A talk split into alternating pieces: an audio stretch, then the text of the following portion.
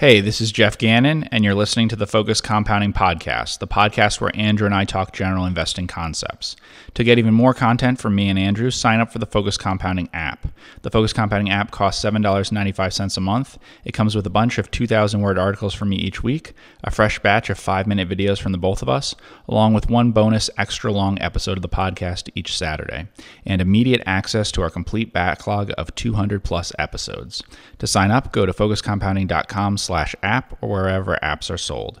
And now here's Andrew with your regularly scheduled podcast. Welcome, welcome, welcome. How's everybody doing? Hope you are doing well. My name is Andrew Kuhn, Focus Compounding, sitting next to Jeffrey Gannon. Jeff, how's it going today? It's going very well, Andrew. How's it going with you? It's going great. We hope it's going great for everybody else as well.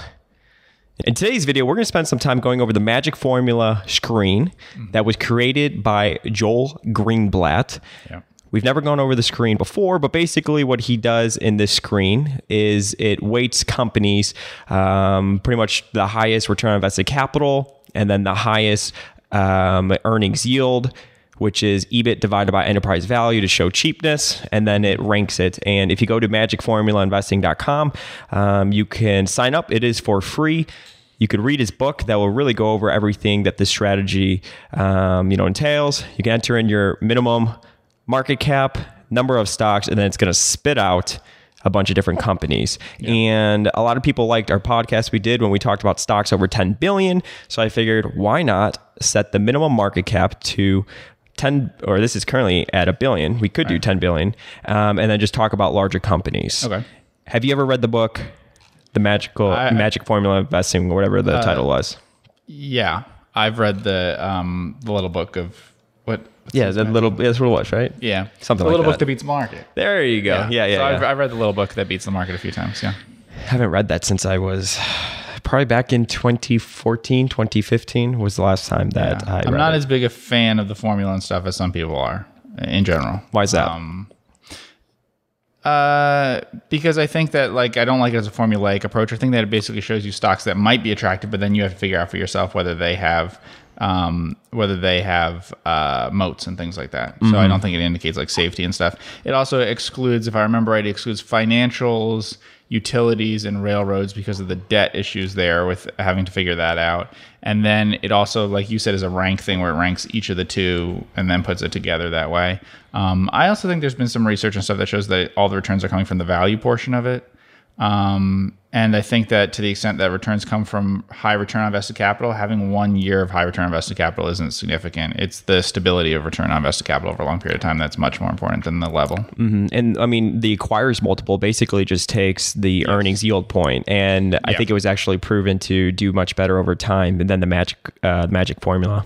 Yes. I think there's two different issues there. One's quality and one's value, and they're each measuring in different ways. I don't know which is the best approach that way, but a pure value thing, yeah, I think performs as well or better than this. And I think there's a way to measure quality, but I don't think the best way to measure it is to just decide how asset light the business is now. Mm-hmm. Yeah. Got it. Okay, cool. So I change it to 10 billion. Okay. So this is larger companies. be and the first one that we could look at as a company that we're familiar with, Altria Group. We could actually punch that into QuickFS if we want, and we could pull it up. You- Somebody actually recently asked about cigarette companies. Yeah, and I looked at tobacco companies recently because of some question about that or something, and um, I, they're cheaper than I thought they were. So I have uh, obviously haven't been following what's been happening with them in the last year or something their stocks, um, but they seem not to have.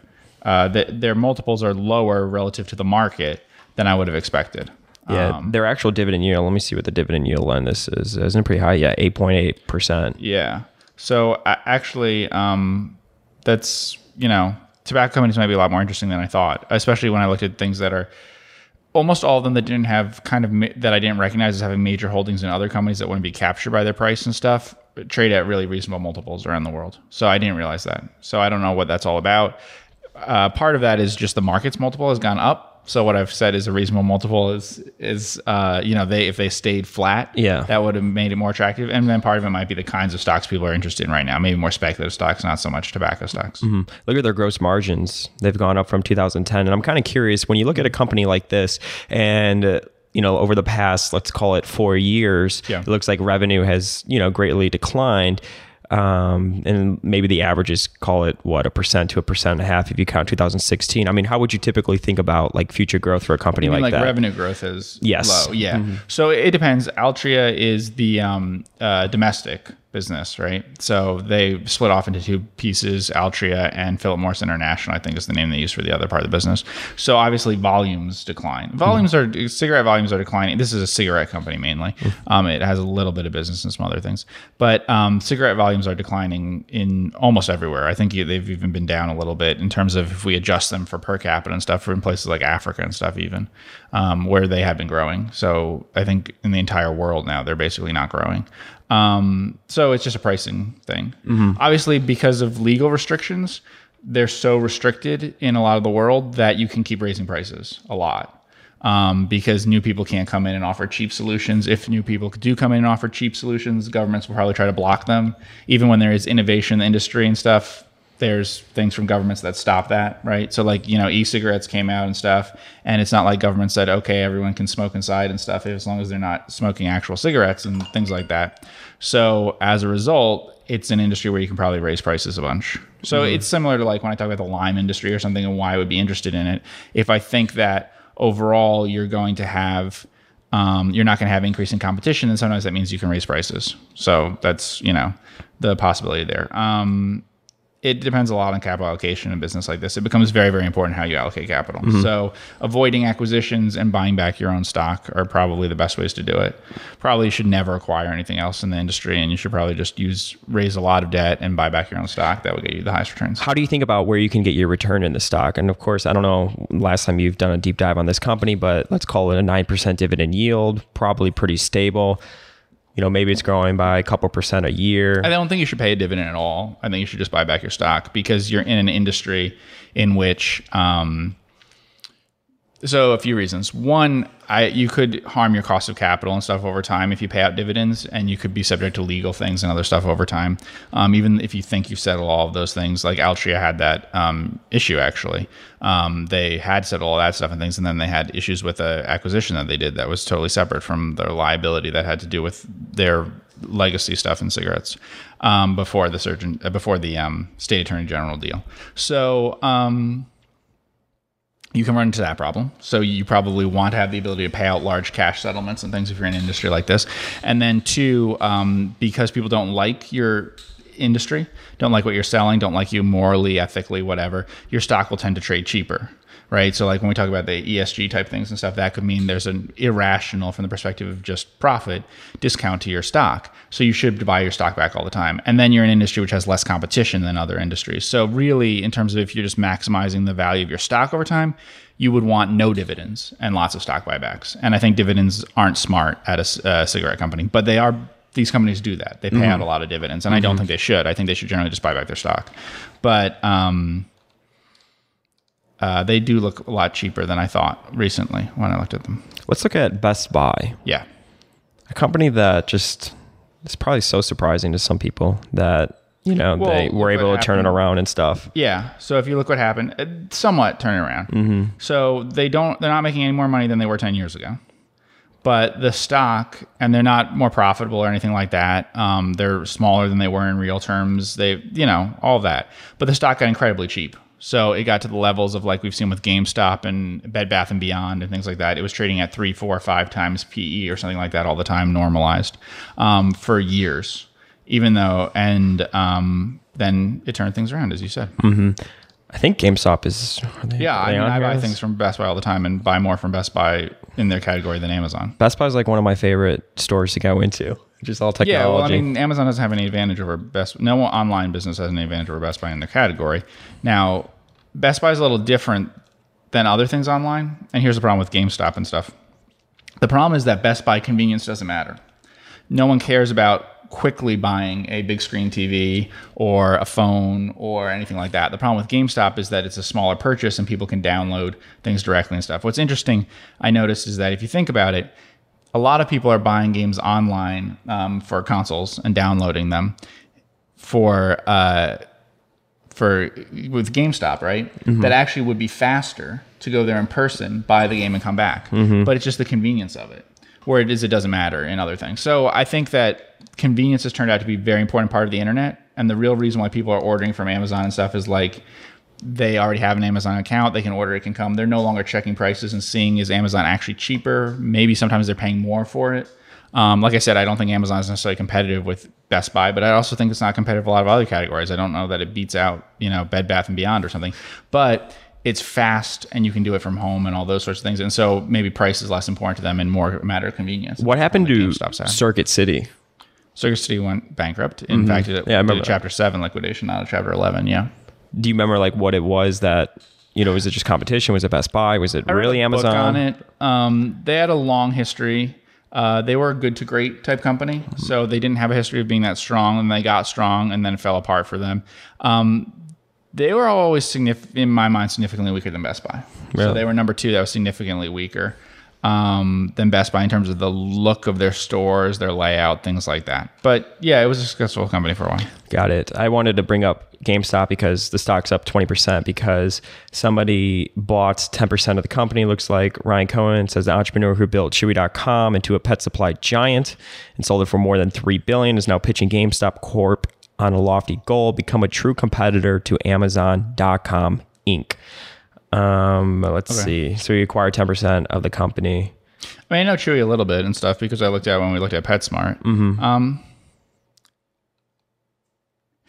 I mean, he he did grow Chewy a bunch. Yeah. Uh, I mean, he didn't make any money with it or anything, but he managed to sell it to PetSmart to eliminate any competition in the industry and stuff. And um, it'll be a good asset for PetSmart. But um, yeah, he used social media and stuff a lot to do it. Got it. Let's talk about, let's go down the list. Let's talk about eBay. When was the last time you looked at eBay? Uh, I don't know in the last year. Let's see. I don't know how real that uh, PE is. It's a pretty cheap company. So let's see. The it's easier to do it this way. The EV to sales is 3.8. Operating margin has been 20% over time. So when we do that math on it, it should be about 15 times normal earnings or something if I adjust for the tax issue, which is what you're seeing with EV to free cash flow 16.1. I trust that number. Yeah. If, when you before when you were writing for Singular Diligence and you guys did it a lot of times on larger companies, Mm-hmm. Yeah. What were you looking for? Like when you guys would sift through a bunch of different businesses, kind of maybe do you know a high level overview? Like what was it that made you actually like dive deeper in all these companies? long term, strong history, everything improving over time, um, stuff like that. It's very hard now to find in the really big companies. You did 10 billion. If you lower to like 1 billion, like for instance, I mentioned before Cinemark. Mm-hmm. If you do Cinemark in QuickFS, you can see what I mean. Um, I don't think it'll show up there. I just mean like here, if you type the in ticker? Cinemark, CNK, you can see. So it's obviously cheap now or reasonable or whatever because of the fact that box office is down about 90% year over year. But let's just look at the numbers, and this is what I mean. You also uh, can look at the 20 year numbers, right? But don't do that for Cinemark because actually they had a change about 10 years ago or something, so it'll be cleaner if we do this. But like, let's just look at the numbers, okay? Um, gross profit generally rises each year, right? The first thing I look at is gross profit. Is it going up each year? Not gross margin, but actual gross profit. Okay. So is that going up each year? That's the first sign.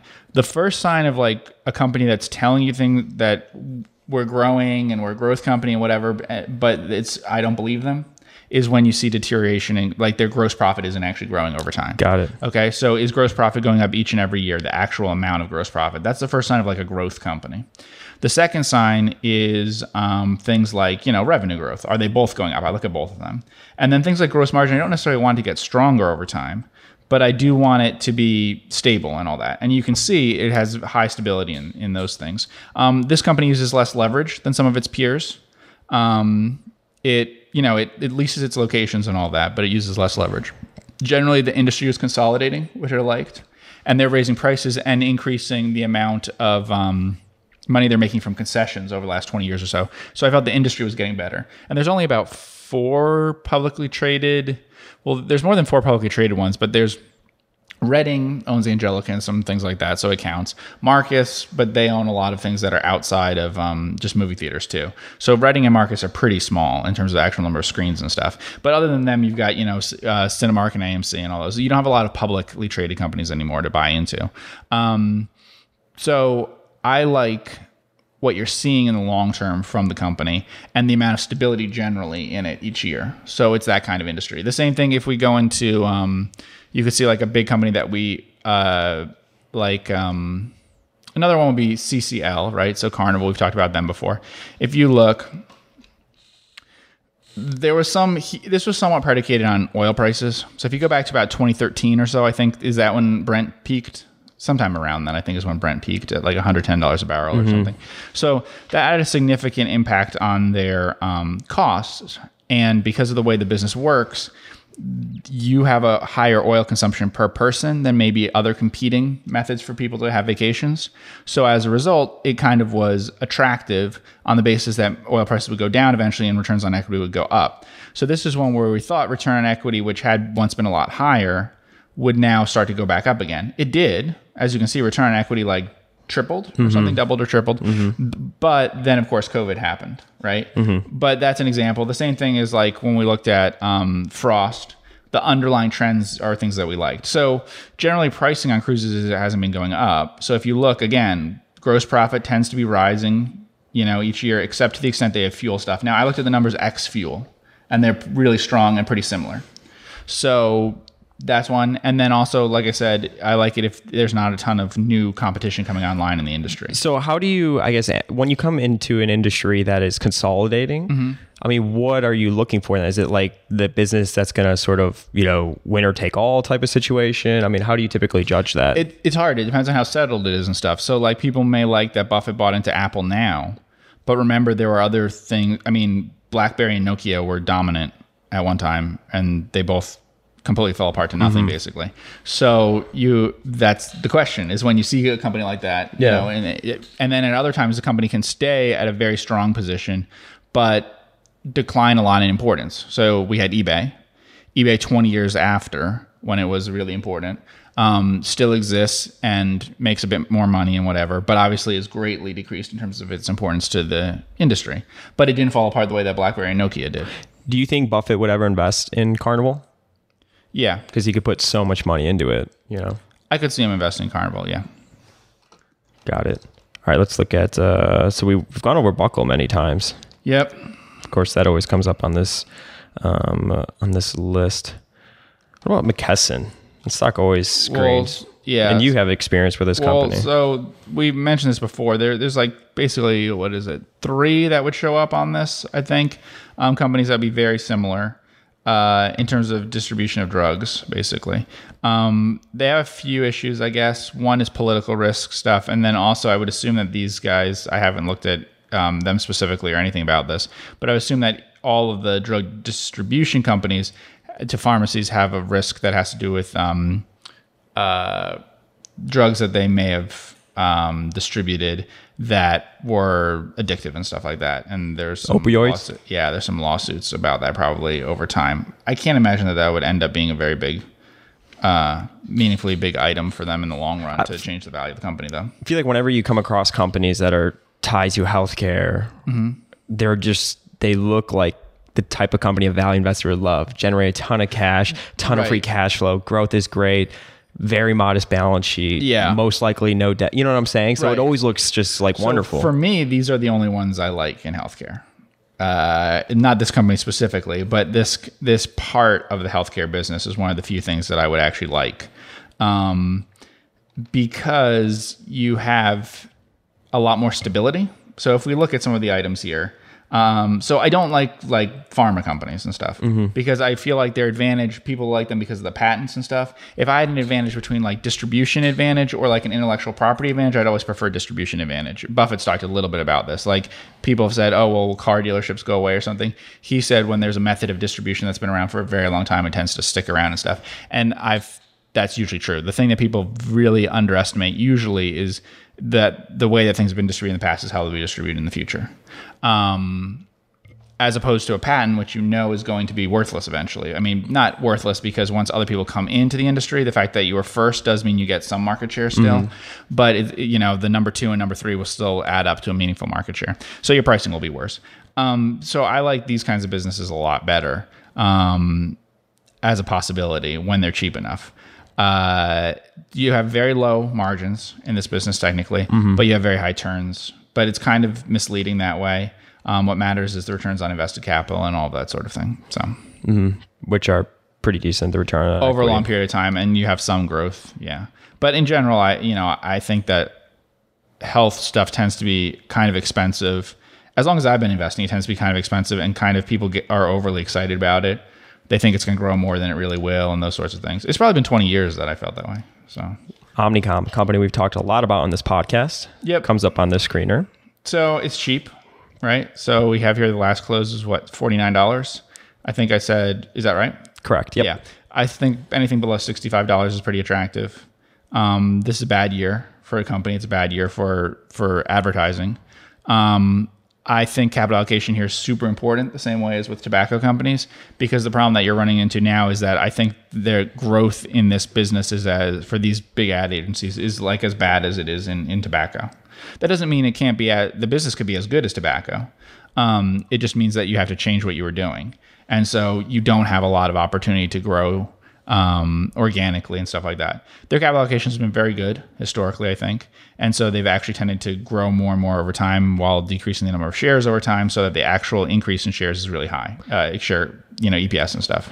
Has Buffett ever invested in an ad agency? Yes, Buffett invested in a lot of ad agencies in the '70s and made a ton of money in them. So, um, in, in, including um, Interpublic, right, which is still around, and then also he invested in Ogilvy and Mather. In fact, I think I mentioned to you before that um, Ogilvy, the founder, introduced him one time as saying the person who's made more money in this company than I have. Yeah. because he wasn't as good with the timing of his buying and selling as Buffett was. That's Buffett right. a ton in that. Yeah. No, those, those and they were all the adverti- ad agency stocks. I believe were ten baggers for him. Wow. Yeah, he bought them um, often around four or five times earnings, 10 times dividend yields, things like that. They got incredibly cheap. Ad agencies were insanely cheap in the recession in the early 1970s. Did he buy? So he bought. He bought everything he could. Of course. think, Yeah. He always does that. It seems Well, like. he, they got they were so small. I mean, they grew a lot, but they were so small relative even to Berkshire at Berkshire's small size that he to buy everything it would have taken a lot. You know, like to but he'd have to buy like ten percent of some of the companies. He kind of did that even with newspapers to some extent because he bought. Like we talked about, he bought Affiliated, which is Boston Globe. He also bought Washington Post. He, you know, because there's a limit to how much he could buy of any one, he was trying to buy as much as possible. Um, yeah, Knight Ridder. So the, yeah, he bought a bunch of them at the same time too. Buying a lot in the same industry can be attractive that way. So um, I like Omnicom better than some of the other ad agencies long term. Why is only, that? Only because of the capital allocation. So we talked about it with with tobacco, and I think that's really really important here. The issue here, if we look, is okay. So let's see like operating profit and stuff like that, right? Yep. So operating profit has increased very very slightly over time, very slightly. With but that's a heavy cyclical element to that.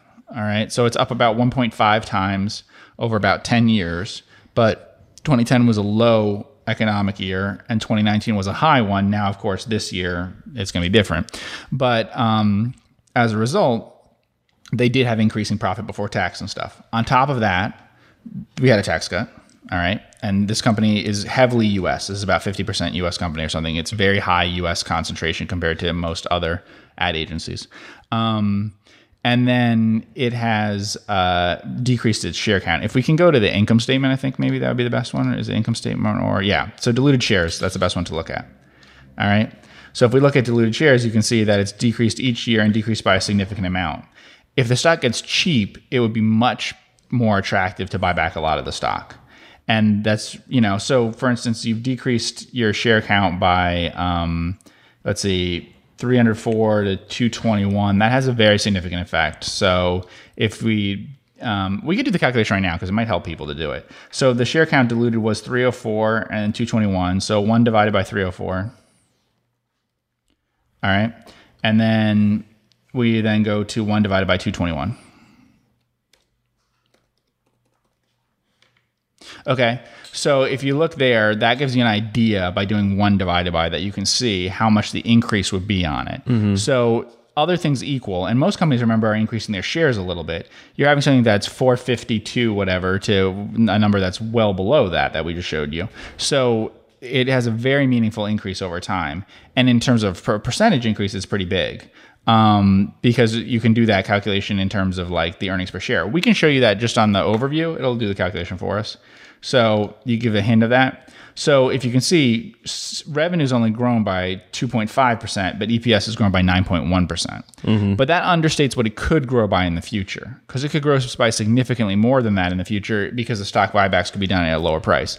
Omnicom, though, has shifted to put more and more dividend payout. Do we have the dividend payout ratio somewhere? I think we have Yeah, it's on the key ratios. They used to pay out less, if I remember right. So they're closer to half now, right? Yes. Am I right about that? 42, so it's not a 43%. huge difference, but they're, they're closer to half. I would rather they weren't doing that much, but they Just buy back their stock instead. Well, yeah, because dividends are very hard to reverse, and so it would have been attractive. Like, let's look at yeah, price to sales. Okay, so things like price to sales. If we go down to the per share values down there, yeah, um, their price to sales for them, okay, is not that different. In fact, that's not updating it to today, but is not that different for them than ten years ago.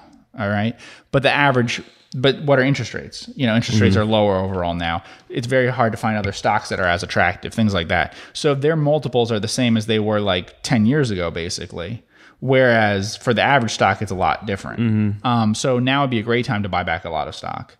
And they just will have less available to buy back a lot of stock because they're paying a lot in dividends. Whereas if you paid a little bit less in dividends, you'd have more to buy back the stock, which is what I was saying with the tobacco companies. Mm-hmm. In the long run, I believe the tobacco companies that spend most of their money buying back their stock and the ad agencies that spend it mostly buying back will do better.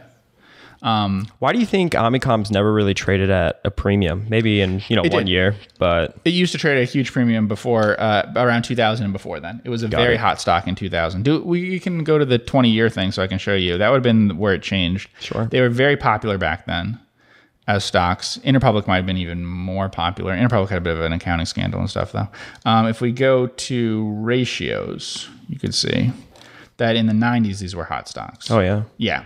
And it actually was higher than that the year before then, I think. So they were in the 30s, yeah, in terms of PE. And then, but it's even more important is like price to sales and stuff like that. We could probably judge. So mm-hmm. price to sales was, you know, that's two and a half times what it was in later years. It got down to 0.8 or something like that. Yeah, 0.9, I guess. So it's a, oh no, it got even lower? 0.63 and 08. in 08 there you go so to give you an idea that's four times so you could make four times return just from going from the bottom to the top if that happened in that stock but you can see the worst example is how badly the stock did um, and this is a problem think about it if you bought in 2000 when this was a hot stock Yeah. um, and then it declined from there to 2008 the decline in the price to sales is so big that you thought you did really badly in the stock, even though if you look on a revenue basis, you did really well. Um, like we can look at per uh, have sales per share.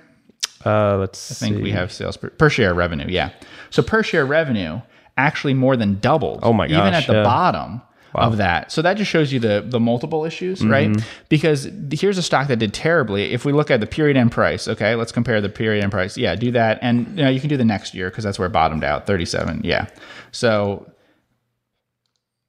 that is the peak in 2000, the economic peak and stuff, down to the bottom of the of the their worst performing period in an ad agency, the worst in like 40 years um, since the 70s, was the bottom there at 37. That's more than double in a sh- pretty short period of time per share. So per share, they did a huge return. But if you look, um, the stock actually was down two dollars over that period, right? Because the stock went from 41 to it peaked at 39, or actually 26 probably. So your stock actually had a significant loss. You Wow. managed to lose a lot of money, even though you more than doubled sales per share. Uh-huh. And that's because 75% of that decline is attributable to multiple. So that's why I warn people about that now. You just don't see a lot of people talking about that nowadays because of just Yeah. where we are in the market. Right, but that's what happened, you know, at other times, um, and what will happen now in the same way is that like your your decline in some of these popular stocks will be similar to this. The Omnicom now, uh, Omnicom in 1999 was seen the way people see, um, like Microsoft and Facebook today, probably, and Google, I'd say, in line with those. Um, you know, at, at that point it was mature. The ad agencies were very popular. They were seen as be, probably being able to grow for a long time. And but they were already big and mature companies and stuff. They weren't like growth companies anymore exactly. Although they had really strong growth numbers as you can see there. Yeah, absolutely. and they were benefiting from online things and all that happening. It was a very strong period for them. And they were doing a lot of financial engineering too at that time because it was the 90s and everything. So they were doing a lot of the same sort of things that you've seen um, you know, that you read about with like GE and all that. Yeah, they're they're pretty aggressive that way because ad agencies are pretty financially strong institutions. So if you have a kind of creative CFO, You can do interesting things with them Yeah. that way. You can borrow short and, and buy back your stock. You can do big acquisitions. You can do all sorts of things. And they did some of that, you know, in that period. Yeah, this is what it looks like when your multiple gets cut in half and your revenue goes nowhere but up Yeah. I mean, look, the from 30 times to 15 or on 16 a per share basis, we can see it's up four times Yeah. Mm-hmm. in 20 years, which is not bad at all. I mean that that's really good, and and that's the per revenue. Other items like things like EBITDA, right? What's EBITDA? EBITDA's up more like four to five times, Mm-hmm. Yeah. over 20 years. Yeah, look at that. free that. cash flow. Yeah, free cash flow no one cared about in 1999, 2000. That remember. So the quality of the earnings, you know, the people didn't care about. On the other hand, they've never had right, but they've never had tangible book value. Uh huh. Yeah. So, and they did it for the most part without adding debt. If you look, I mean, they, their debt has increased by some measures, but in terms of, if we don't have it here, but like debt to EBITDA and stuff like, and debt to sales and stuff hasn't really changed that much. But assets is what it's comparing to here, which is unfortunate, but because the assets isn't really a. We have debt to equity there. right there. Yeah, but there's no But, equity yeah. in the company. But uh, anyway, the things that matter more like debt to sales and stuff like that. And so the company's done perfectly fine that way. Like I said, it's like a tobacco type thing. Mm-hmm. But if we looked, the problem is, can you look? Yeah, let's just check um, the 20 year thing on Altria. Altria did a spinoff though, but we could be able to see it. Yeah, let's pull that up. If you want to use QuickFS, tell them you came from Focus Compounding. So this is part of what I mean about the multiple thing and the like attitude that people have about an industry.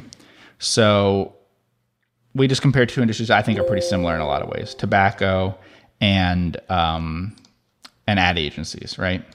In terms of their growth prospects going forward, in terms of like um, their high returns on capital, somewhat um, consolidated industries, things like that. So if we look at their ratios, Altria, you'll see that back in 2020, okay, Back in 2020, yeah, they were at multiples that were, about, I mean, back in 2000, so it. 20 years ago, they were at multiples that were about one tenth of where they are now. yeah, wow. Yeah.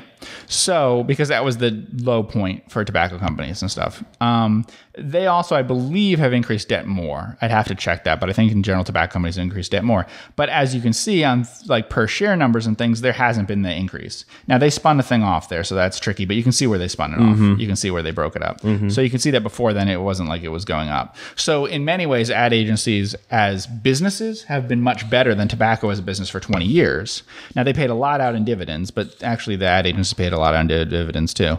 Um, so overall, it's not that the businesses perform badly; it's that you were paying an incredibly low multiple for tobacco companies in 2000 and incredibly high multiple for ad agencies. But that does feed into it eventually because like now people I think think of tobacco companies as safer, better, whatever than ad agencies. I wouldn't necessarily agree. I think they're much more comparable than people might think. But you've had 20 years of like improving multiples in one of them and 20 years of declining multiples in the other. So then, how do you judge that going forward? Then, like, is 20? You know, what? What's that saying? It's Well, you don't count the, mul- trends and you don't like- count the multiple expansion or contraction as part. I mean, you got it, you benefited from it, Uh-huh. but you can't count that in terms of looking at the past. That's how the stock did and how the business did are two completely different things. Mm-hmm. Like But I'm saying, like, if you come into Omnicom with a fresh set of eyes and you say, okay, when the multiple has contracted, but the business has actually done great. yes, so then exactly, yeah. A good example is Microsoft. You So- wrote about Microsoft, by the way. Somebody Yeah. posted on Twitter. You wrote about it, I don't know what, maybe 2010, 2011, Yeah. when it was at like less than 10 times earnings or something like that. Yeah, I, I remember writing about it like 17 or something. Yeah. like that. Uh huh. yeah. Yeah. Um, but the um, uh, the thing with Microsoft, if you look at that, is I think Microsoft's had an experience in terms of the business and whatever, and there were risks at one point to it that you, maybe you couldn't tell. Okay. But if we look at the look at the 20 year numbers, I think Microsoft is a situation where the company has changed less. The company's competitive position has changed less in 20 years than people think. But the fact it was so expensive 20 years ago and then so cheap 10 years ago has led people to judge more of the business changing than the stock. And so, like, they, you find a narrative to fit the stock. So, if the stock does terribly for 10 years, you f- try to figure out why that would happen. Sure. But it happened because people Yes. were paying 53 times earnings for a business that was already a, what was the bit market cap on that? It was almost $400 million. Yeah. $400 billion, Yeah. sorry. So, it was already, you know, it was like records at, you know, what is that? 15 times sales, right? Am I right? 15 times sales? Yeah. It's 15 times sales? Yeah, yeah, yeah. 15 times sales. You can't pay 15 times sales for anything. So it's too much that they're paying. So then the stock goes from there down to, like we saw, But look at the revenue per share over the time. yeah. Yeah. Exactly. The revenue per share is going up nicely. So the revenue per share triples, but the stock actually, the multiple contracts. In this case, it's even more extreme. It contracted 80%, actually a little bit more than 80%.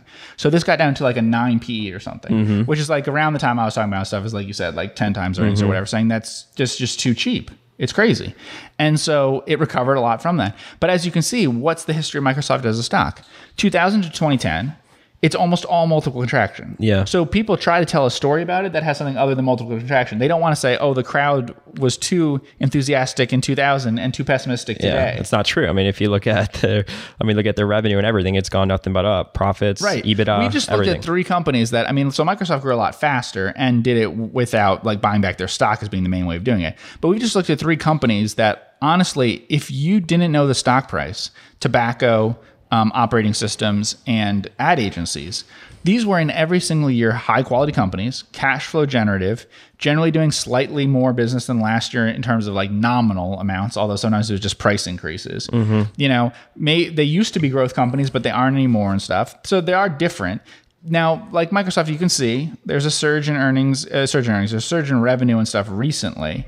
But by the way, it's not different than when they had their worst decline. So if you look, there, um, if we look at the early 2010, uh, yeah, if we look back and we go back to like um, the let's say mid 2000s or something. So where are we there? We could see, yeah, 2006 to 2009 or so. We can see that that actually is similar to their revenue growth rates now pretty similar. Mm-hmm. You know, they did Yeah. 11, 15, and 18 on their year over year growth there. And lately they've done, you know, 14, 15%, something like mm-hmm. that. Um, in fact, they, I think, bought back more stock at that time. Yeah, they're buying back more stock. So, if anything, you know, EBITDA numbers and things like that were the same or better than now. So, we're experiencing about the same thing as mm-hmm. we did in the mid 2000s. But in the mid 2000s, during that time period, it dropped from a P of like 18 to 10 or, you know, something like that over those four years or 21 to 14, whatever you want to put it. So, it, the multiple declined by like a third, the P multiple. Yep. And yet, in this environment, how, what's happened with the P multiple? It's expanded by like um, more than a 3rd actually, quite a bit more. So, you know, why did that happen? There were some things with interest rates and whatever, but I think more likely there was some optimism already in place now and whatever, and this drove that up, and some pessimism back there. I'm not saying the optimism's not founded here, but going into the financial crisis, they were actually growing at the same rate they're growing at now, basically. But and not just like any one number, like by a lot of numbers, they're very similar. The business looks very similar 15 years ago and today, and yet the multiples look very different. And the multiple was contracting back then, and it's expanding now. So I was gonna say, so look at it. This is back in 2008. 2009, 2010, you know, that would have been the tough time to hold. It's like we bought buy in at maybe quote unquote a market multiple. I guess maybe not, but like, you know, 15 times earnings and then it drops to 10 and then nine and then back to 15. You know, that would have been hard for a lot of people. I mean, if you think about this being over five or six years, how many people could actually like sit and and hold that and continue to? Because i think the takeaway from here is a don't ever pay 50 times um, earnings or if you want to go up the income statement don't pay 15 to 16 times price of sales right? Because multiples do matter that you do pay. But if the business does consistently improve hold on tight you know i mean literally hold on um, but the multiple you pay today really matters and again you don't see a lot of people talk about that people are okay paying 30 times ebitda or 30 times ebit or whatever because the market has greatly rewarded that. Yeah. If you look here, And here's the difference Yeah. too, not to cut you off again. People say, well, maybe you pay these higher multiples for these technology companies, but I mean, Microsoft's in the same business. And look what happened to them. Yeah. And, you know, I mean, this is a company that was, we can see the market cap here. It was valued at about $400 million in 2020. Then it was cut down, 2000. uh, 2000, sorry. And then it was cut down to um, about 200 million with far fewer shares outstanding, by the way. Yeah. It also had started paying a dividend and people didn't like that, but it greatly increased its dividend and bought back its stock at the same time. This is when the multiple was contracting the most. So interestingly, when the company switched to paying, growing at rates that were similar to what it had been growing at in 20, in 2000, it actually was growing a bit faster. So revenue growth was even faster than it had been at the peak of the bubble. And yet it started paying a dividend and raising it greatly and buying back stock. Its multiple was contracting that whole way down. Mm-hmm. But that's because people had bought in big institutions and stuff, right, at 50 times earnings. And they saw it drop to 20 times earnings. Mm-hmm. So they're having a bad experience with this stock. They're selling out of it. It Yeah. takes a long time to get all those people out of it and, you know, to get people optimistic about it again. So, what's the takeaway from that? Well, I say look at these long histories of 20 years or more. Graham, one of his best things, Ben Graham, was that he would show you two companies in his class. And then you would find out at the end that they were the same company at two different points in time. And I'd say that with stocks. Very often, the stock price changes way more than the business. And then there's this feedback where we try to explain a narrative um, for why the stock did what it did. Now, I think there's some justification in the case of Microsoft that there were some risks to it, just as there was justification to Apple being as cheap as it was when Buffett bought it. There's some potential risks. There are some competition and things. People may not have known would Microsoft be able to transition to a model where they may be, mainly were charging people for like subscriptions Mm-hmm. and stuff in the cloud and stuff. So some people are saying, "Oh, there's the clouds coming, and Microsoft won't be able to make any transition to it, and it'll be ruined." Um, that was an argument, and you could see that that coincides with when the stock was cheap. But I don't think that's the main reason. I think that the main reason people were believing that story is because the multiple already contracted like 80% or something. Mm-hmm. If the stock if a stock has a high and expanding multiple over time, people are much more willing to um, be positive about the business's future prospects. I think they let it feed into them that the stock performance has been poor or strong for a while, and they start to explain that that must be why that happens. Yeah, if, if if I'm doing the math right on this too, if you did buy, let's say at this market cap, Mm-hmm. and you still held it to you know 1.5 trillion, which I don't know how updated this is, it's seven percent per year in the market cap, and then Right. you did get you know the And- dividends. The dividends and the stock Over 20 uh, years. has fallen. Uh, stock they actually for the last twenty years they've reduced their share count almost every year now. Mm-hmm. So that's the other thing that you got. So you've gotten more than you know. You've done better than seven percent a year. You've Yeah. significantly better than that over twenty years um, in Microsoft, having bought at a very high price. If you sell today at not a low price, Yeah. so you have to reach that point again. Uh-huh. Yeah. Sure. Cool. Well, I want to thank everybody so much for tuning in with Jeff and I on the Focus Compounding podcast. If you want to sign up for QuickFS, again, make sure you tell them you came from Focus Compounding. Thank you so much for tuning in. Hit that subscribe button, and we will see you in the next podcast.